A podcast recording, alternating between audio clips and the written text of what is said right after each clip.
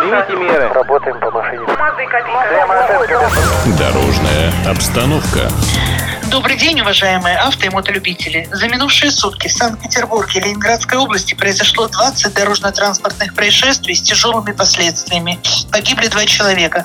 Ранено 25, в том числе один ребенок. Зарегистрировано 470 заявок по ДТП.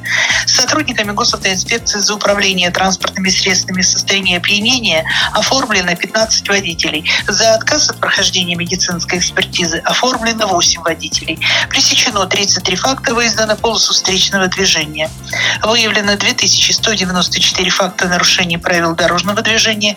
Из них 2012 совершено водителями и 182 пешеходами. Задержано лиц, находящихся в федеральном розыске 1, а также лиц, совершивших административное правонарушение 28. Специально для Моторадио отдел пропаганды госавтоинспекции Санкт-Петербурга и Ленинградской области.